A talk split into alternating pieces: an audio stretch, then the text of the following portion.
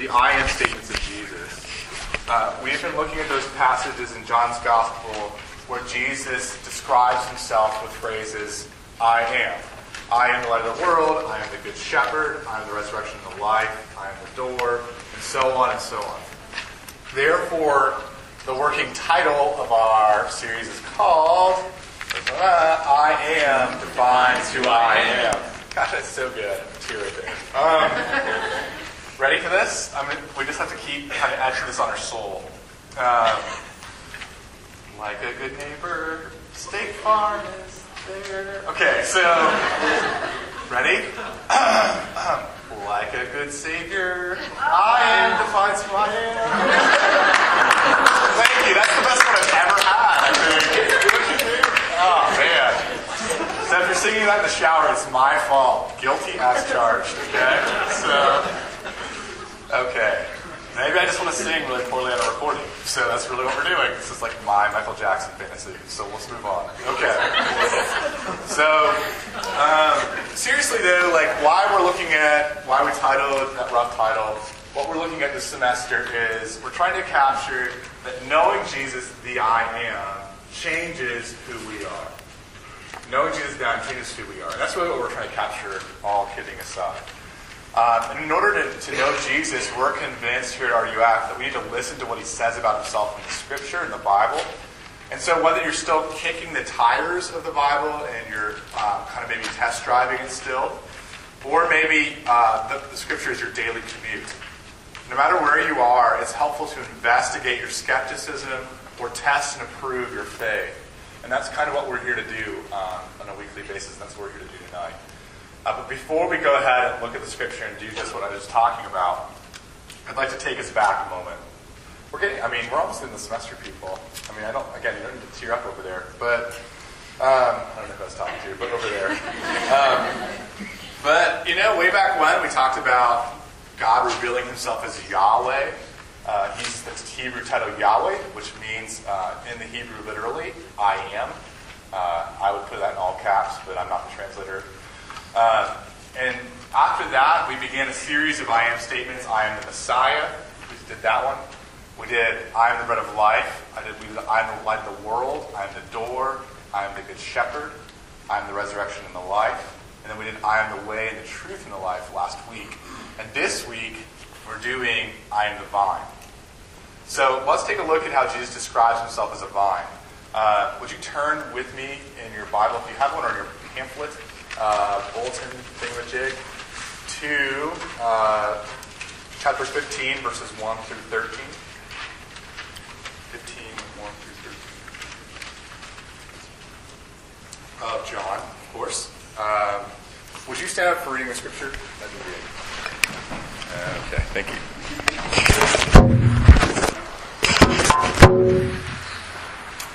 John chapter 15, verses 1 through 13. And if you're looking for in your Bible, just look for like long, long, long, long paragraphs of red. Okay. I am the true vine, and my Father is the vine dresser. Every branch in me that does not bear fruit, he takes away, and every branch that does not bear fruit, he uh, that does bear fruit, he prunes, that it may bear more fruit. Already you are clean because of the word that I have spoken to you. Abide in me, and I in you. As the branch cannot bear fruit by itself unless it abides in the vine, neither can you unless you abide in me.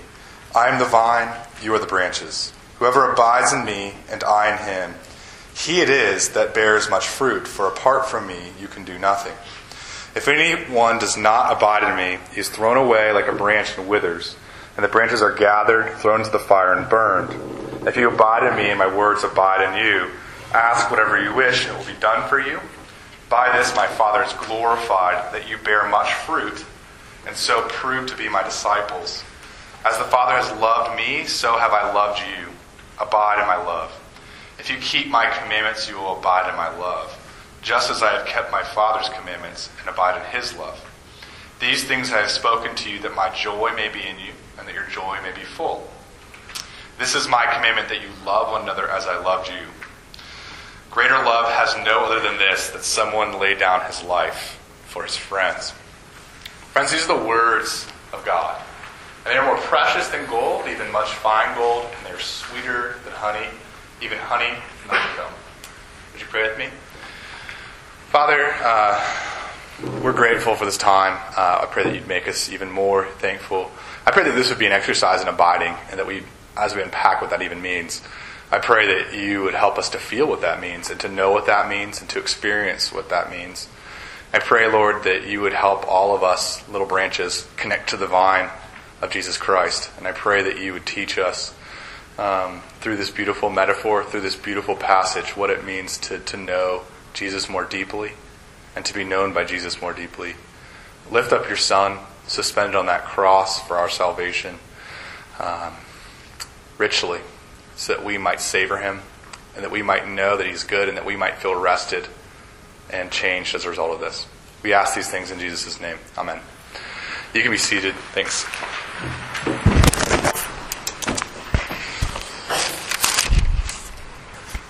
Okay.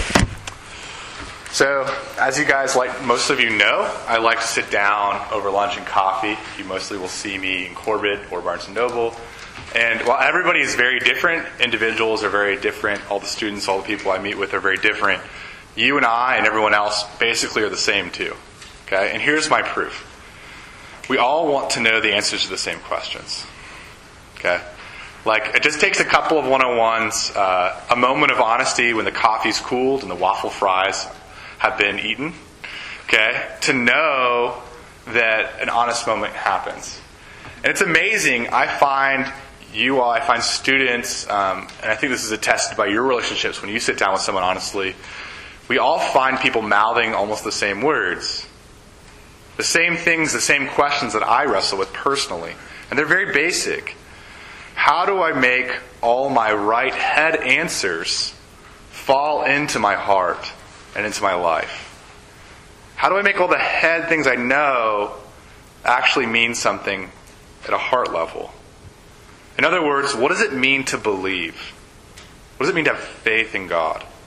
Again, very basic, but very difficult. Also, I hear a related question a lot How do I stop doing the things I don't want to do? And how do I start doing the things that I want to do?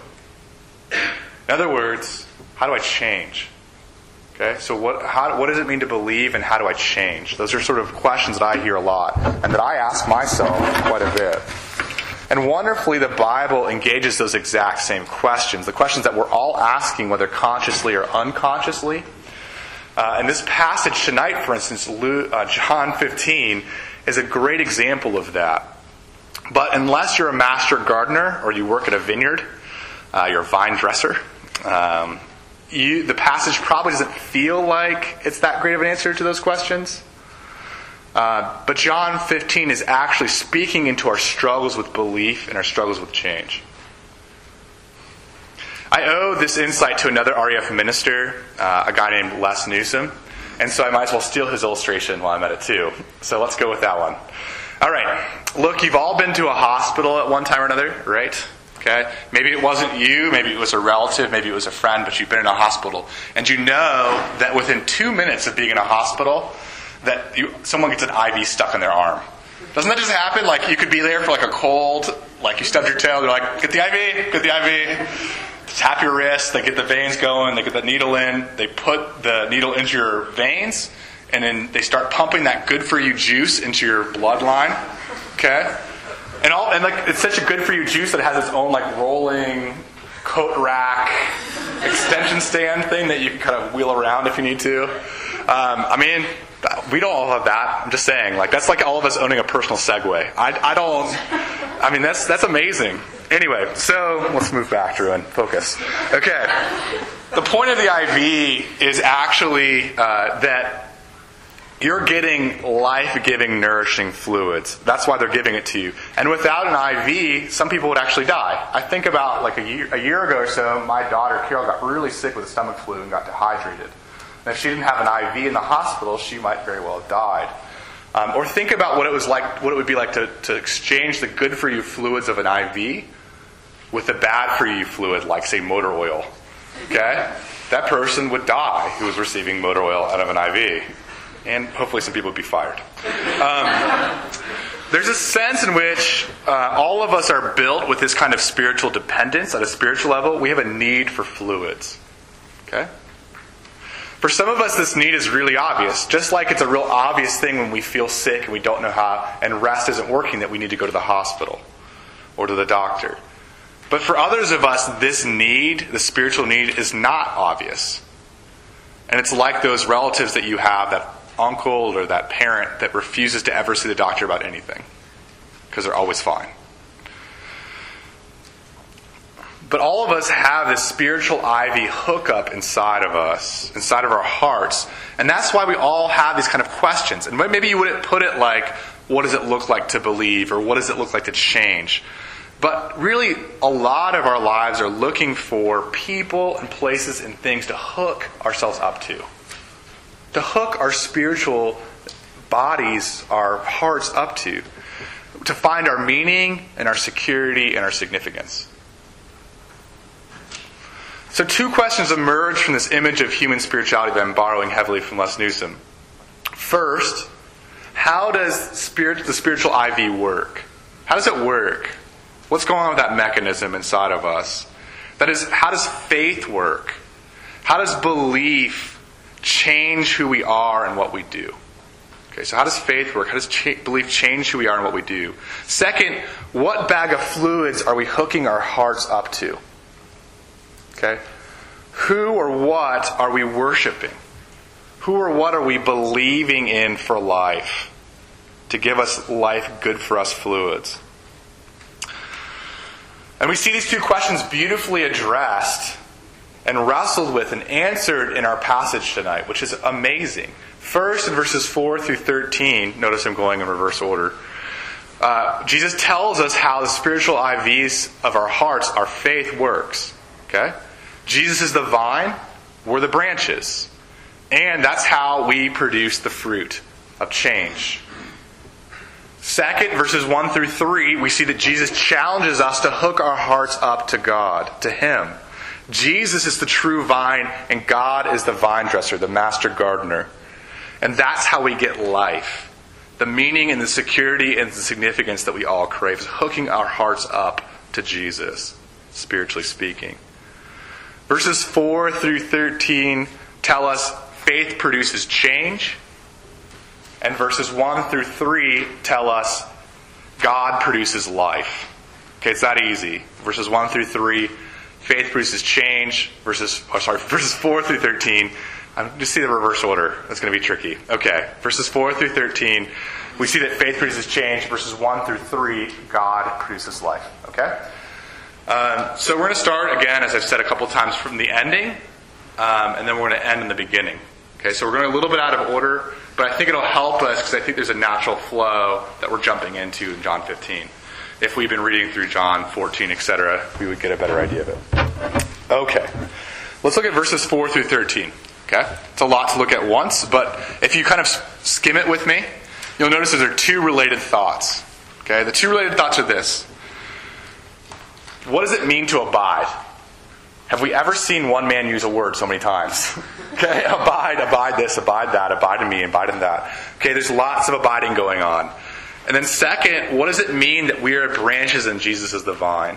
And these are two related ideas because Jesus is using a metaphor that is, we're branches that need to cling to Him, that, are, that find meaning in Him and His vine, to explain, to give a picture to give a word picture of what it means to abide.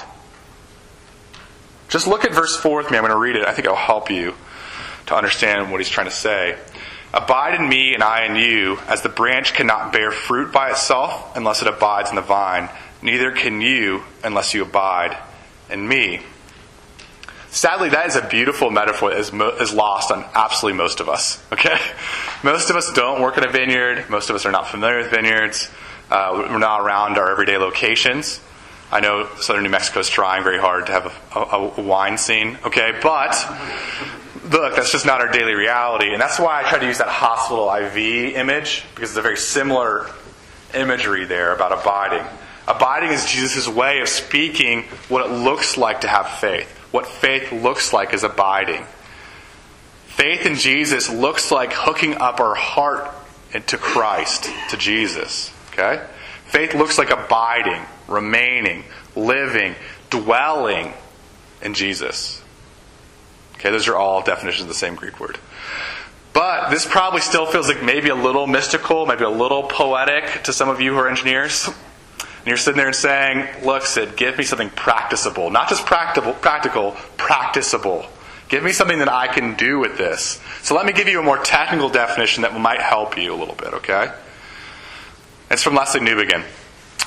To abide in Jesus is the continually renewed decision, okay?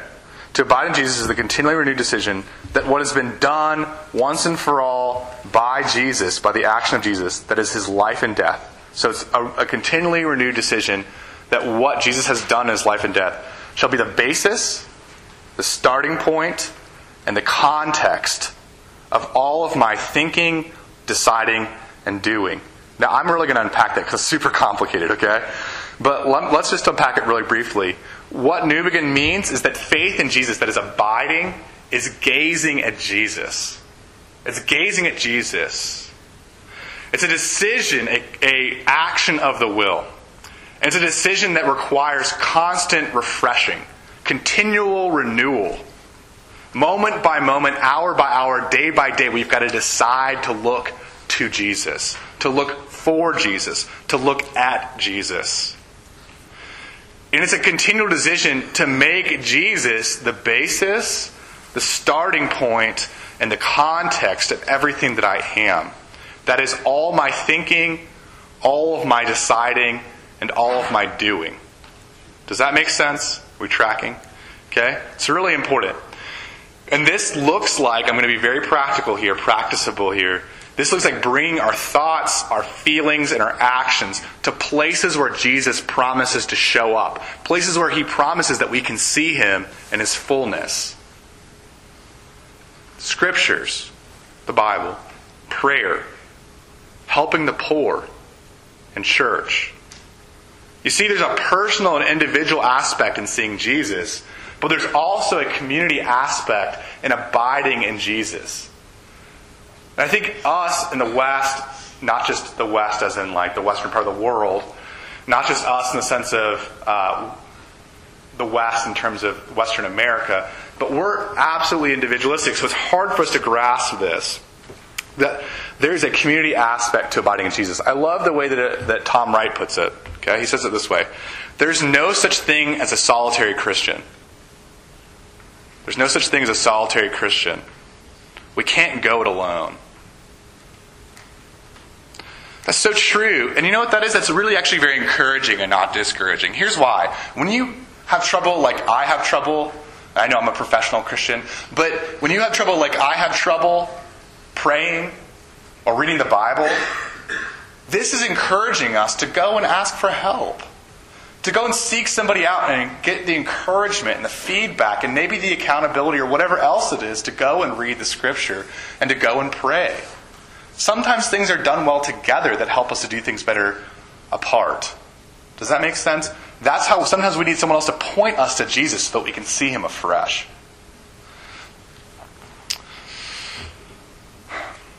But we have to address what abiding, not just what it is, but what it isn't.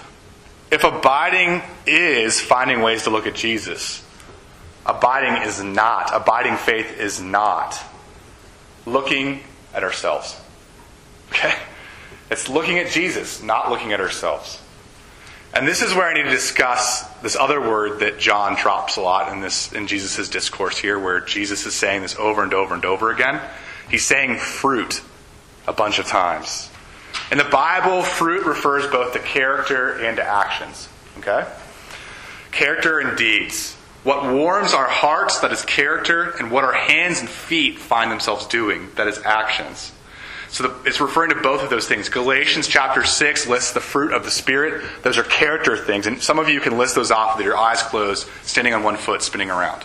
Okay? Patience, peace, love, etc., etc., etc. Okay, I'm not going to do that for you. You can look it up. Okay? Abiding in Jesus produces a certain kind of character, a heart swelling sentiment, a heart swelling way of being. Okay? But also, verses 7 and then 10 through 13 tell us that the fruit produced by an abiding love of Jesus looks like action. So it's not just character, it's also action. That's why we read that whole passage. Because he's saying over and over again, it looks like two things prayer and obedience. Prayer and obedience. Okay? An obedience that's summed up for us, for the faithful, in verses 12 and 13. Okay? Love others as Jesus has loved us. Love others as Jesus has loved us. You know, just lay your life down for other people. Starting with your friends and moving out to your enemies. You go, go ahead. Live and die for other people. Love people perfectly like Jesus. WWJD. It's that ridiculously difficult. You should feel uncomfortable for a second. I should feel uncomfortable for a second. If we're honest at all about our relationships, we're getting a little bit nervous. Okay, when we look at that standard, right? That's crazy. We're thinking, I'm not very Christian productive. Have you looked at my fruit count recently? I'm sure I'm about to be cut off. I can't keep commandments like this, abiding in Jesus' love. Therefore, Jesus can't really love me. Deep down inside, I'm just about like one second from the chop block. But that's defining what it means to abide in faith by looking at ourselves. Do you get that? It's defining, it's defining what it means to abide in faith by looking at ourselves. You see, verses 6 and 10 are not telling us that fruit leads to abiding. They're saying the opposite that a faith, belief, leads to fruit. The branches don't bring grapes to get in with Jesus. Okay, the vine. Don't say, hey, let's, let's hook up now because I've got a bunch of grapes. Okay, that's not how it works. It's the opposite. Jesus grows grapes through the branches. Those, those people who cling to Him. That's how we change. That's how we glorify God by our change. We become more like Jesus. Emotionally and socially laying our lives down by connecting, by connecting our hearts and our faith to God, to Jesus. All we have to do is to continue to believe that Jesus and His love works this way. Okay? I love that hymn. Nothing in my hand I bring, simply to the cross I cling. That's something that we should probably meditate on all the time. Especially because you and I are always taking a fruit count. Okay? How am I doing? Am I doing okay? Am I a Christian? Does God love me? Look, nothing in my hand I bring, simply to the cross I cling. That's why verse 7, for instance, can promise that whatever we wish will come true. Okay, like all of a sudden, Jesus is a genie in a bottle. Okay? Just got to rub them the right way. That's not necessarily what the passage is saying. And I want you to hear this okay, for a second because it's not because Jesus, not, it's not because we bring Jesus such amazing prayers on our own. It's not like we're like using incredible words, like deep theological words, and our, our sentences are really, really long, and, and everything in us is just oozing conviction. Okay? That's not why our prayers are effective. Okay? It's not wisdom or even piety on our part. Our prayers are answered by Jesus because our prayers begin to sound like his prayers. Okay? Abiding in Jesus lets his words stew in our hearts. Faith in Jesus changes the way that we pray because we become more like Christ. So the desires of our hearts and the words of our lips become more and more like the desires of Jesus' heart and the words on his lips to the Father. Okay. Let me just sum this up with a really, uh, maybe weird at first contrast, but maybe ultimately helpful, I hope. Okay? Jesus doesn't want us to be Christmas trees. Okay? Jesus doesn't want us to be Christmas trees. He wants us to fall in love with Him. Let me explain what that means. no one knows what I'm talking about. That's awesome. That's what I was hoping for. Okay. Look, think about a Christmas tree. I'm not talking about the fake one. I'm talking about the ones that you go and you hack down, and it's and it's a, it's a small little sapling pine. You cut it down with your bare hands, or your parents have, and you feel good about it. Um, And you know, in December on the outside, this tree uh, is beautiful. It's green, it smells fresh, there are sentimental ornaments on it. I mean, the tinsel is going all over the place and it's looking pretty. Okay? You've got some great lights, and the lights are, are warming up your house and your heart. You're feeling very good about this Christmas tree. Okay? There's a lot of external fruits, in other words, in this tree. It's covered in success and it smells like piety. Okay? But think about what happens in January to the Christmas tree. The Christmas tree, the outside matches finally the decayed inside. It's no longer green but brown, and all the sentimental ornaments and the beautiful tinsel and the, the wonderful lights are starting to droop, if not fall, with all of the needles that are falling on your floor and getting everywhere. You see, the tree died the minute you cut it up from the trunk. The way the, the tree died the minute you took it away from the vine. Do you get that? So it doesn't matter how beautifully decorated our lives are with good works, whether we smile and we're optimistic, whether we're going out of our way to be polite and nice. Those are really important things and beautiful things. But if we're not connected to Jesus, we can't have those true and deep relationship with Jesus. Our life, those works will fall apart and they'll fail and fall to the ground. Okay? Niceness will fail. I know, hard to believe. But we have to be connected to Jesus in order to really relate to Him, to have a deep and true relationship. Our fruits cannot give us that. The things we do cannot give us that. All the pious tinsel and the lovely ornaments on the outside will fail. All the other, and to be honest, all the things that we do to be nice and polite, they won't even give us what we really want, which is other people and their intimacy and their affection at a true and deep level. Okay? They won't do this outside of a relationship with Jesus. I'm not sitting there and saying, don't be nice, don't be polite. What I'm saying is that a real relationship with Jesus leads to fruit. A real relationship with Jesus leads to piety and joy and love. Just like falling in love with someone leads you to actually serve that person well and to love that person thoroughly. Okay, if you've ever fallen in love with someone, you know what I'm talking about. Um, and again, it could be romantic, it probably is primarily romantic, but it could be a parent that you've started to really appreciate a lot recently. Okay, but let me use my life as an example. I fell in love with my wife, Tier. Okay, don't, we don't need to get the Kleenex out yet, okay? And you know, when I fell in love with her, no one had to encourage me to spend lots of time with her. Okay? No one had to sit there and say, Sid, you know what you need to do now? You need to go and spend some time with Tier. That's really going to be helpful. Okay? They didn't, I didn't have friends coaching me to have to talk about deep, meaningful things. They didn't have to sit there and say, look in her eyes, buy her stuff, do her dishes. They didn't have to sit there and say that, you know?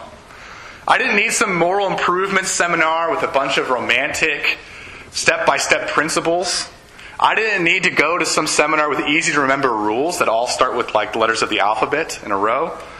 I still don't need those things seven and a half years later.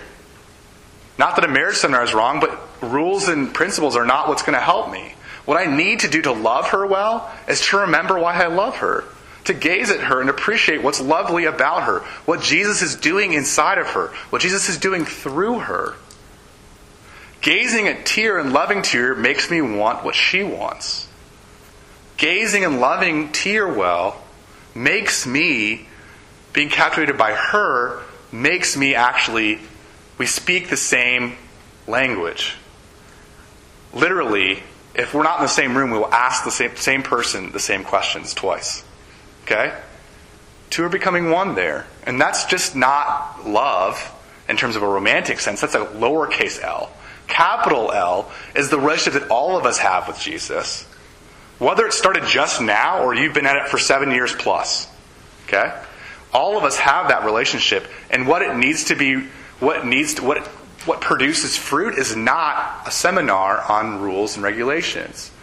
It's gazing at Jesus and finding what's lovely about him. Loving what's lovely about him. Fixating on his loveliness, not fixating on us loving him. Just like the minute I start fixating on how I'm loving tears, the minute I'm missing the point of my marriage. Just like in our relationship with Jesus, we need to fixate on his loveliness and not the way we're loving him. Okay? This is why G.C. Uh, Berkouwer uh, could summarize Christianity in one sentence. He summarizes all of Christianity in one sentence because it's this simple and this difficult. The essence of Christianity, of Christian theology, is grace. The essence of Christian theology is grace. And the essence of Christian ethics is gratitude. The, the essence of Christian theology is grace, and the essence of Christian ethics is gratitude.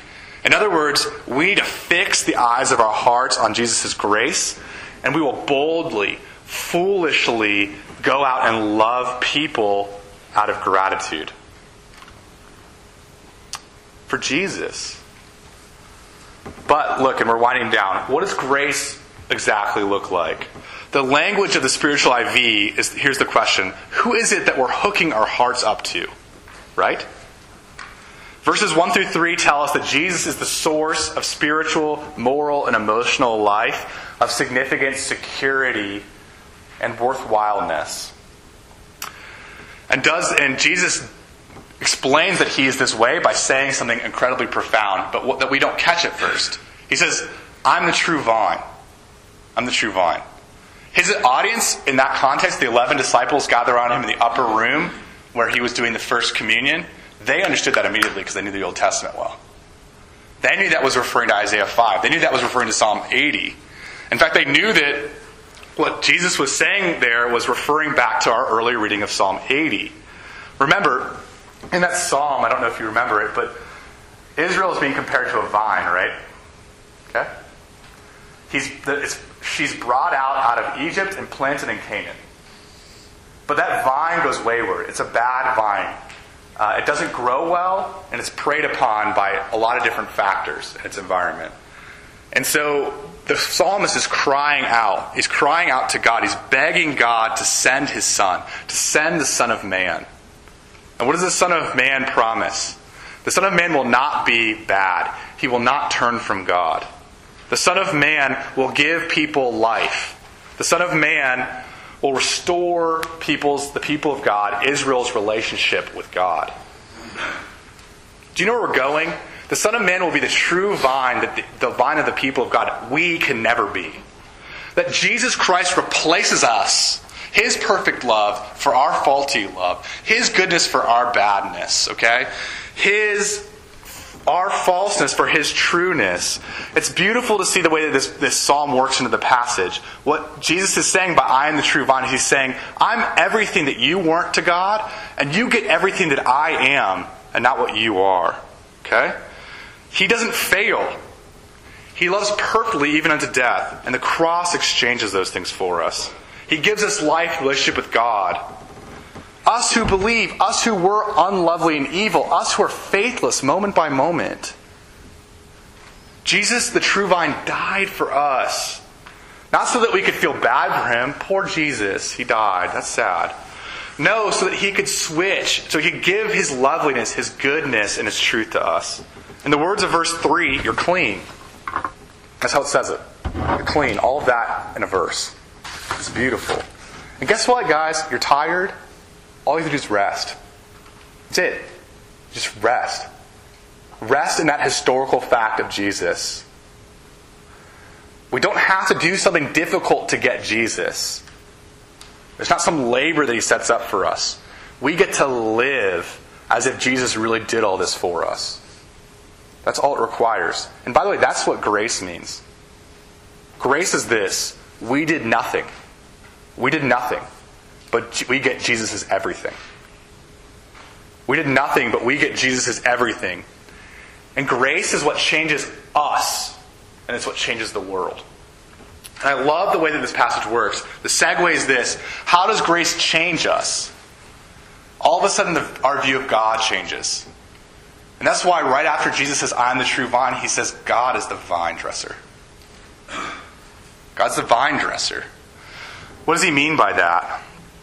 What he means is that God is a master gardener who prunes those bearing fruit, those people connected spiritually to Jesus, in order that they might produce more fruit.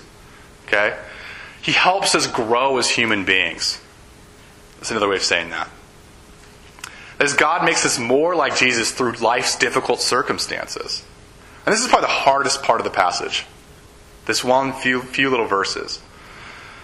God makes us more like Jesus. He chisels away ourself to make us more like Jesus through difficult circumstances. We learn to love God. We learn to love other people graciously, those people who are unlovely sitting next to us, sitting near us in class, living next to us in the dorms, in our family homes. We learn how to love those people through personal suffering. That's a really hard teaching. Okay? It's mysterious and difficult. And we could be encouraged that God came for us. He loves us that fiercely. In the words of one commentator, the vine dresser God is never closer to the vine, us. Taking more thought over its finished product, its long term health, its productivity, than when he has the knife in his hand. That's hard to believe when you fail in a class that you studied hard for. When the girl you like doesn't like you back when you can't find a job, or personally when your baby girl daughter is throwing up half the night again. It can be small things like school or big things like cancer, but clinging to God's grace looks like believing that He's in control and He's using these bad things for our good. But I think this idea of God as a spiritual surgeon is still very difficult, especially in the weariness that we all feel this time of the year especially the frustrations that are mounting in personal relationships and school. And so let me do this. Let me give you an example, and I'll end on this, of an extreme pain and extreme gladness. A way that God the surgeon operates in an extreme way. A way that I hope none of us face. Okay. Let me give you this example. Does anyone know who Alexander Solzhenitsyn is? Okay? He's a Russian. Okay, he's a Russian writer whose famous memoirs the memoir's about him being captured in Stalinist Russia and being put into a gulag, which is a prison in Siberia. Okay? Doesn't get much worse. He's convicted of a political crime that he didn't commit. He's not communist enough. He's actually communist, but he's not communist enough. they throw him into prison, and he said that he's supposed to labor until death in the cold, bitter winter of Siberia. Of course, he doesn't die because he writes the memoir, but this extreme moment of suffering shapes who he is. After seven years of pointless, back-breaking, bitterly cold prison labor, Solzhenitsyn has the impossible happen to him. He gets a malignant tumor. He gets cancer in Siberia, in the prison camp. And there he is, getting treated for his cancer, laying on a bed, getting some reprieve from the cold. And the guy right next to him, the doctor, the prison doctor, takes a hammer and whacks the guy's head open right in front of him and kills him. And so he starts to interrogate his life, just like all of us would. Seven years into a prison camp, the person bleeding next to you to death. And here's what he says He asks a few hard questions about suffering, yet it is the innocent who are punished most zealously. And what would one have to say about our torturers? Why does fate not punish the people who are the prison guards? Why do they prosper? And then his thoughts turn towards God. The only solution to this would be that meaning of earthly existence lies not as we've grown used to thinking and prospering, but in the development of the soul. Let me hear that again, it's very complicated. The meaning of earthly existence lies not as we've grown used to in prospering, but in the development of the soul. From that point of view, torturers have been punished most horribly of all. They are turning into swine. They are departing downward from humanity. Then listen to Solzhenitsyn later prison reflections. Post prison, he's gotten out of prison. He's looking back at that time. And listen to the gratitude that he has. It's unbelievable. It was granted to me to carry away from my prison years on my bent back, which nearly broke beneath its load, this essential experience. How a human being becomes evil and how a human being becomes good. In the intoxication of youthful, youthful success, I felt myself infallible, and so I was cruel. It was only when I lay there on the rotting prison straw that I sensed within myself the first stirrings of good. Only on the rotting prison straw does he actually feel what it's like to be good. gradually it was disclosed to me that the line separating good and evil, the line separating good and evil does not pass through states or classes of people or political ideologies. It passes right through every human heart, through all human hearts. Now, listen to this. You won't even believe what he's about to say. It's unbelievable. That's why I turn back to my years of imprisonment and say, sometimes to the astonishment of those around me, read often, all the time, bless you, prison.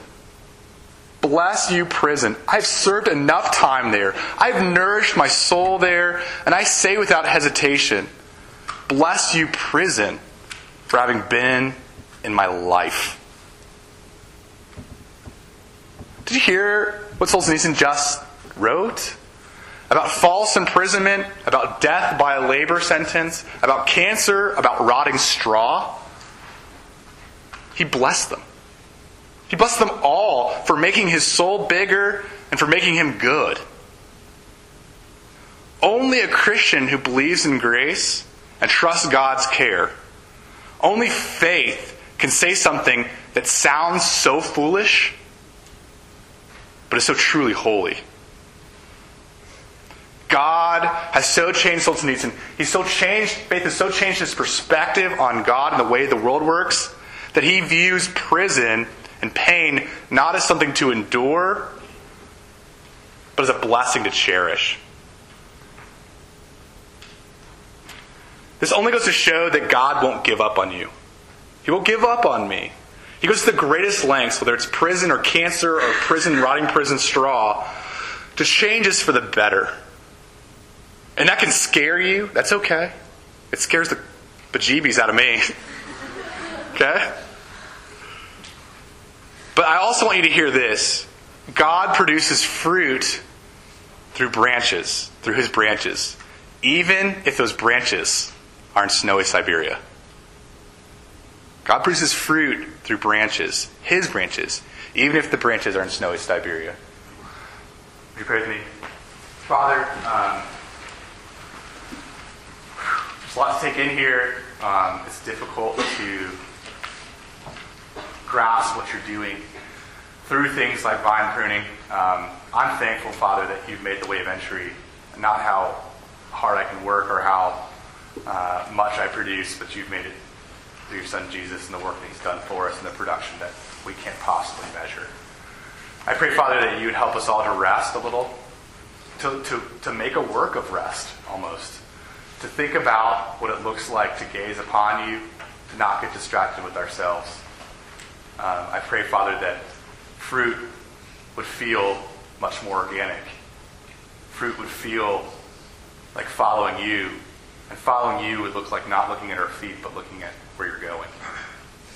I pray, Father, for those things in our life. I pray for your work and our souls. In Jesus' name, amen.